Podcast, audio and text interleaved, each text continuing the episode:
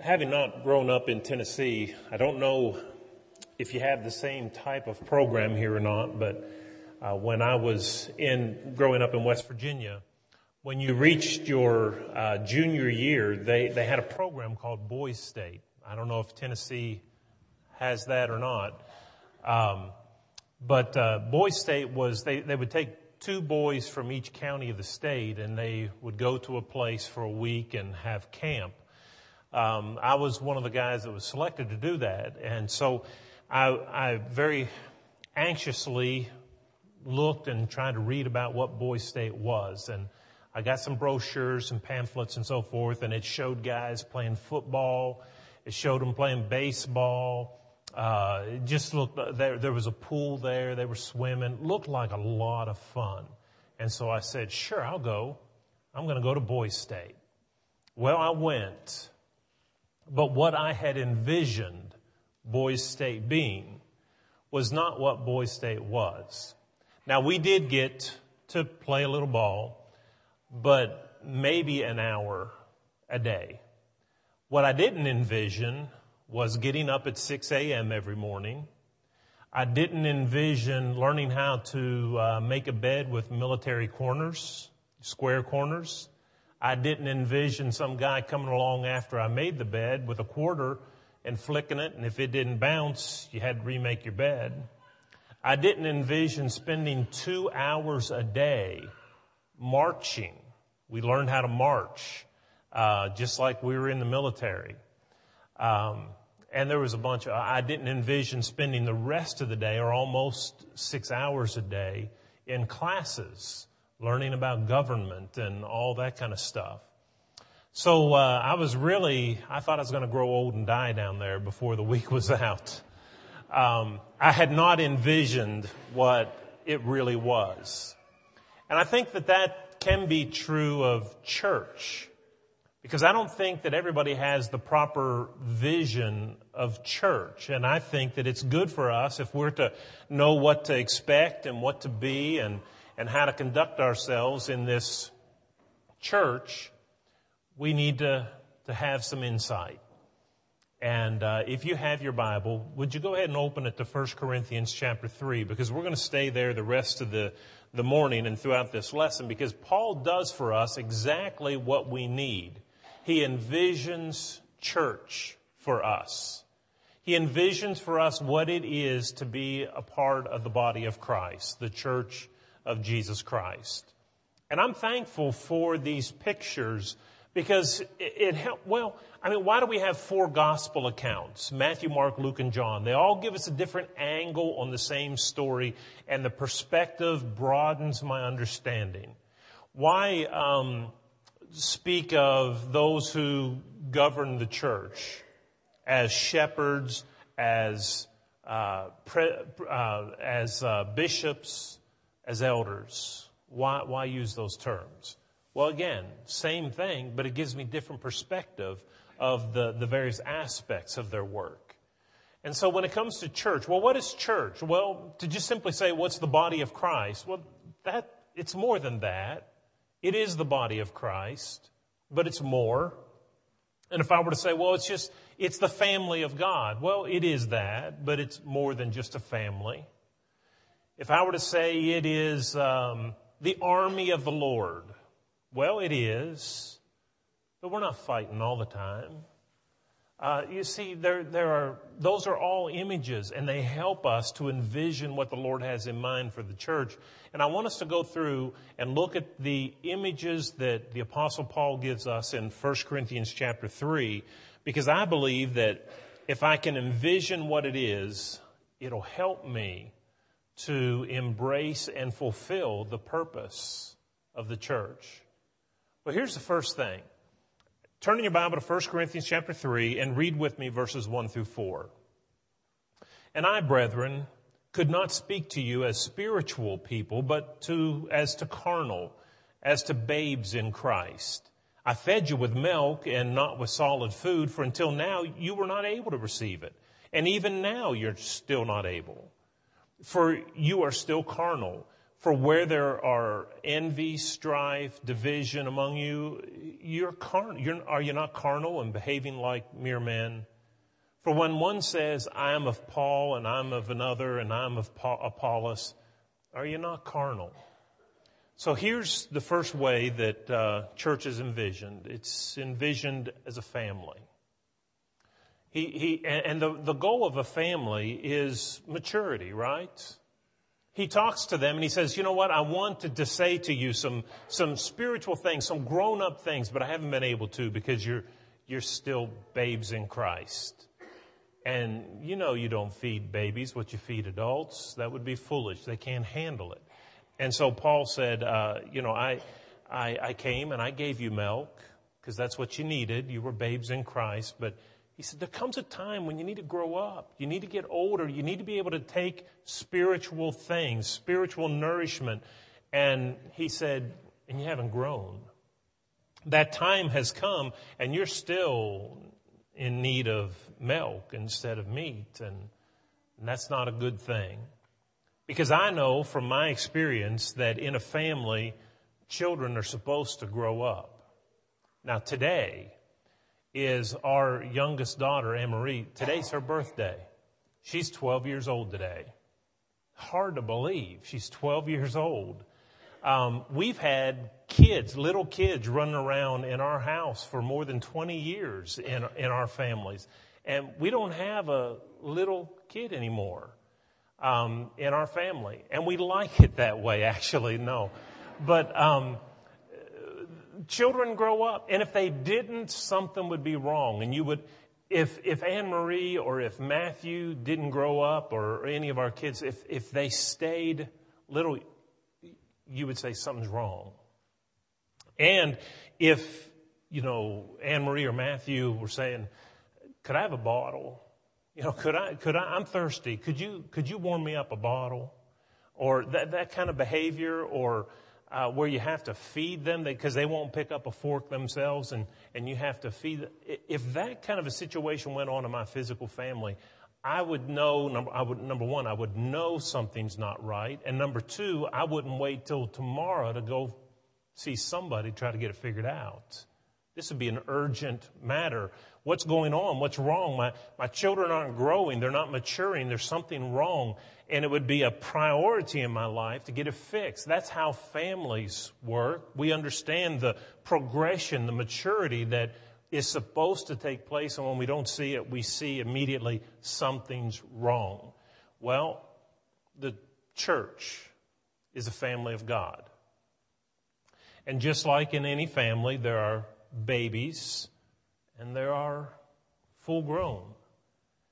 And there's a difference between what a baby is and does and what someone who's full grown does. In fact, he brings out three distinctions. How can we tell that we're maturing or not? Well, look at verse one. You can tell by what you eat. Are you eating milk? Are you eating food? Meat. You can tell by what you do. Look at verse three. Um, are you still doing the things that you shouldn't be doing? envy, strife, division. You're still doing those things. Those, are childish things. And you can also see a sign of maturity by the things um, that you say.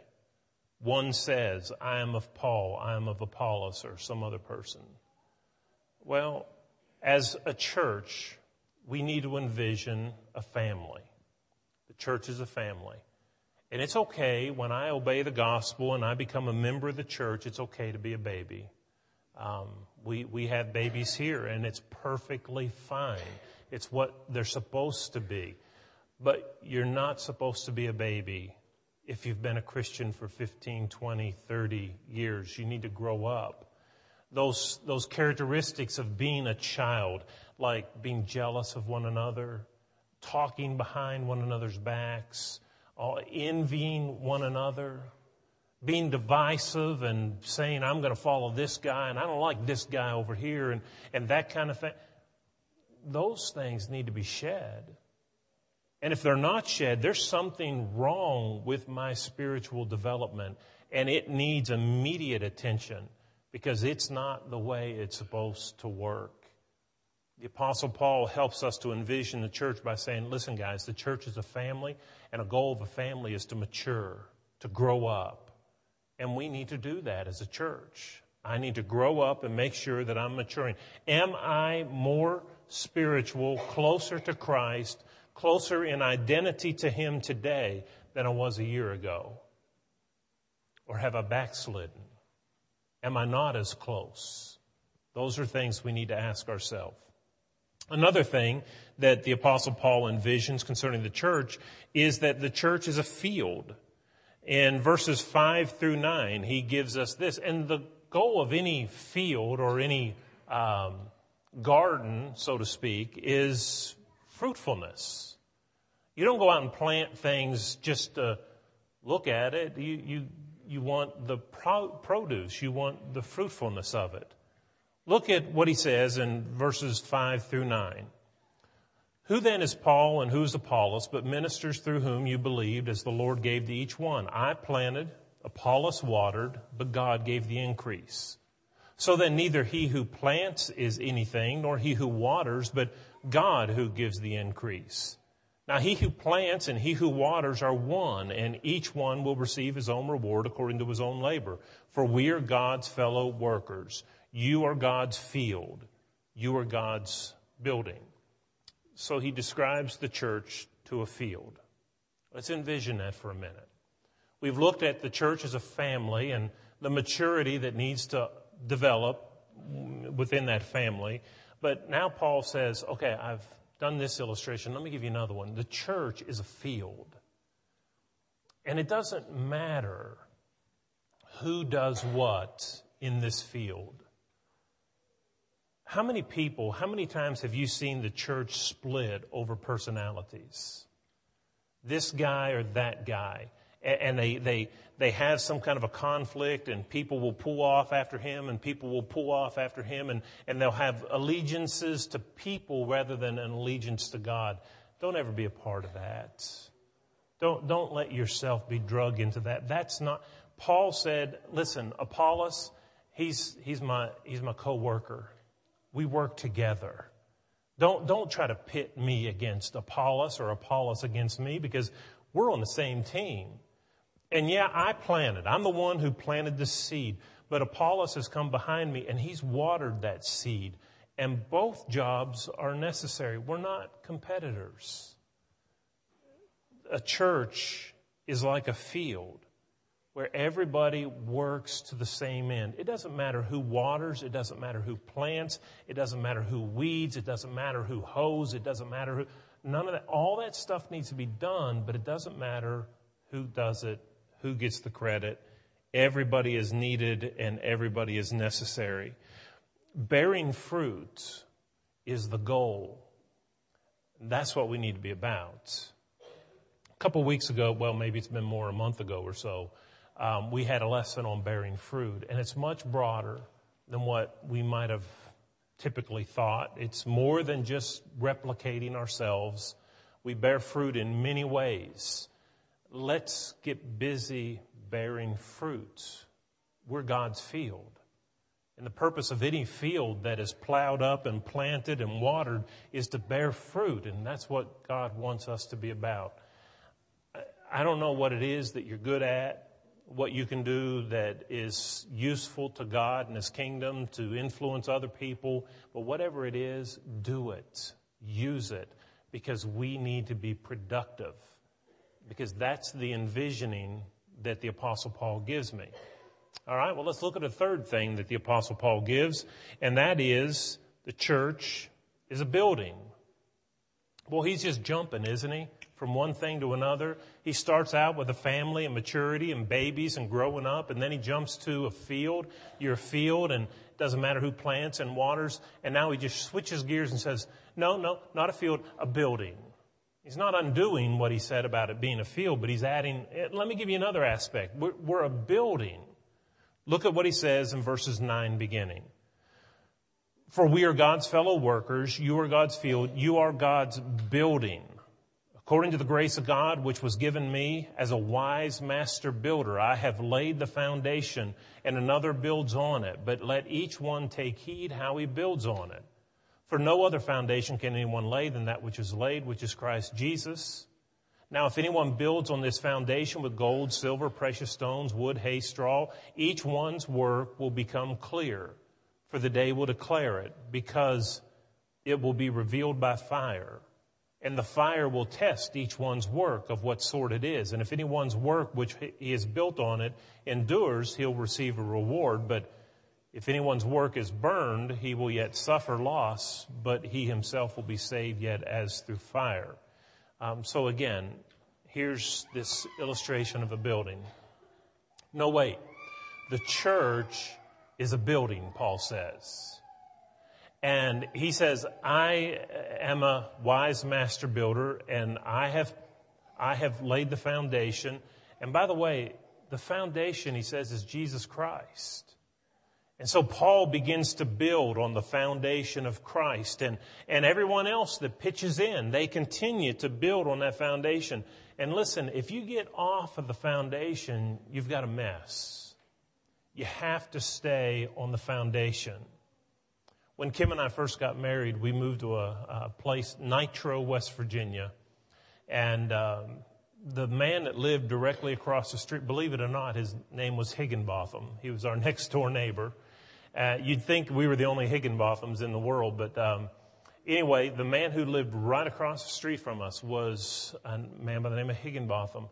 And he began to become a little disoriented as time went on. And, and one night he had turned on all the gas in his house, and uh, the pilot lights were out. But he had all the gas on, and that built up in his house and there was a huge explosion. And here's what happened. The, the house sitting on the foundation was lifted up and moved over about 18 inches and dropped. It stayed together. It didn't just explode out. It just lifted the house over and set it down about 18 inches off to the side.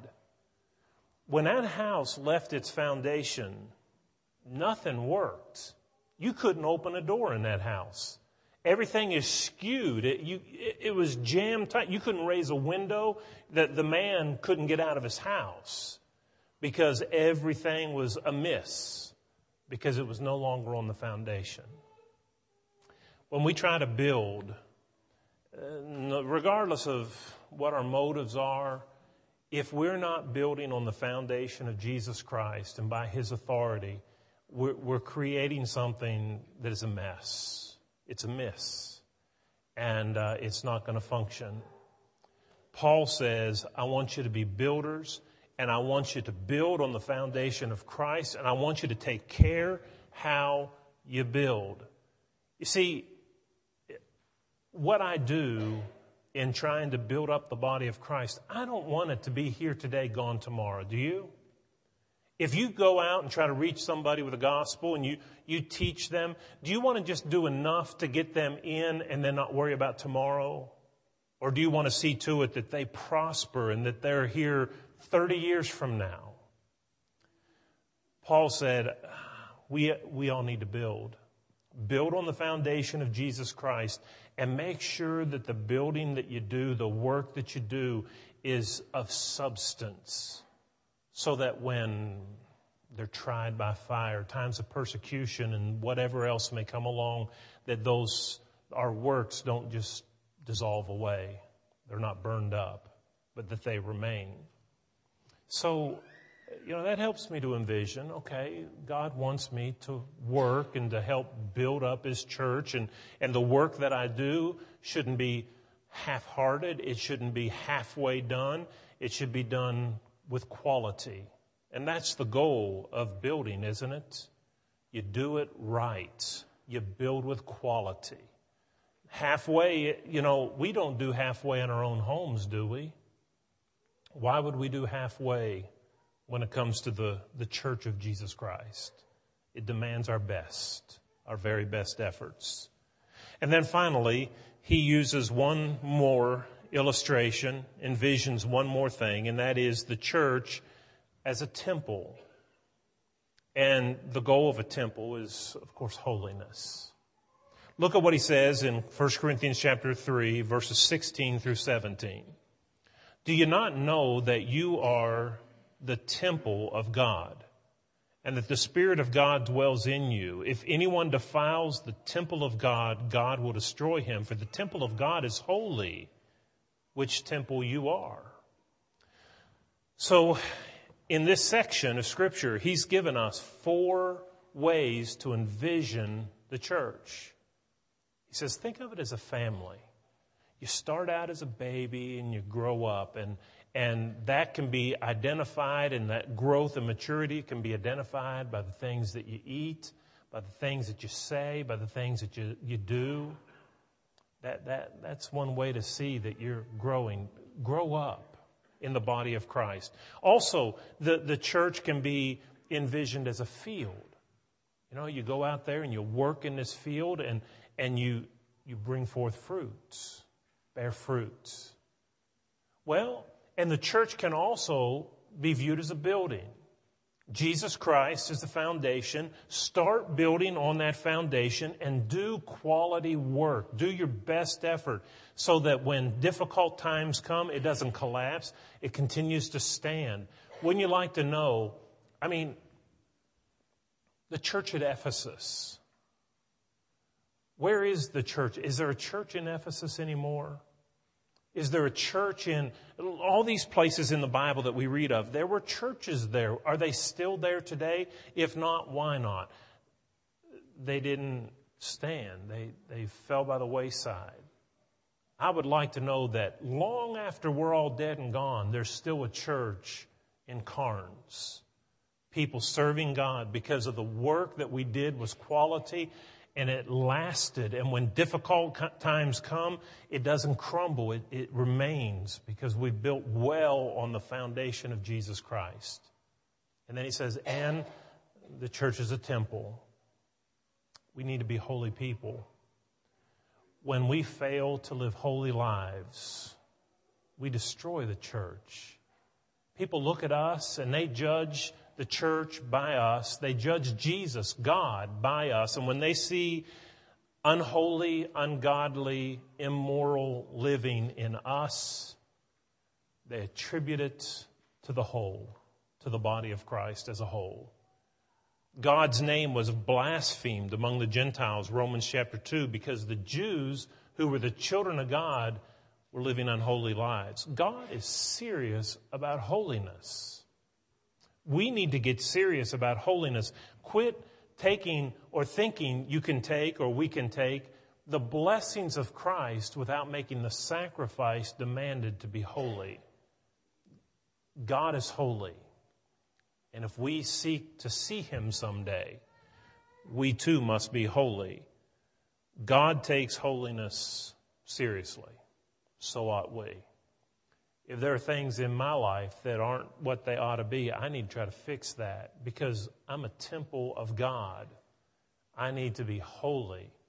It's unthinkable that God would dwell in an unholy temple. It's unfitting. What about your life? What about my life? Are we such that God can dwell in us? Do you think God will dwell in us if we're unholy, if we don't give attention to those marks of purity and holiness that, that he expects from us. Envisioning church. We need to do some of that.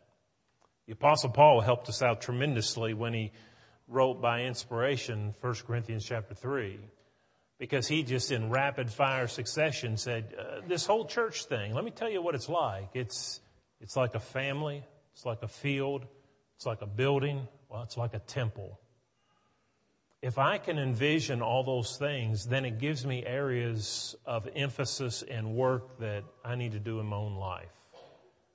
I need to grow up. I need to be productive. I need to do quality work. I need to be holy. Those things will help me to fulfill the purpose that God has for me in the church.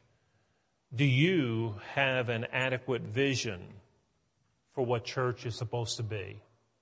See, don't go away here this morning thinking, as some do, and you see it all the time, church, that's that place that's supposed to help me with whatever problem I have. Well, yeah, you can say church is a hospital. I'm okay with that. There's a lot of truth in that. But it's more than just what does the church give me. It's what can I give the church? When you go looking for a place and, and people are looking for a place to settle and to worship and to work in the body of Christ, oftentimes they say, well, what can that place or what can this place do for me? And, and that's where we're going to, you know, the one that can meet my needs the most, that's where we're going to settle. What about what can I do for them? And how useful will I be to that body of people?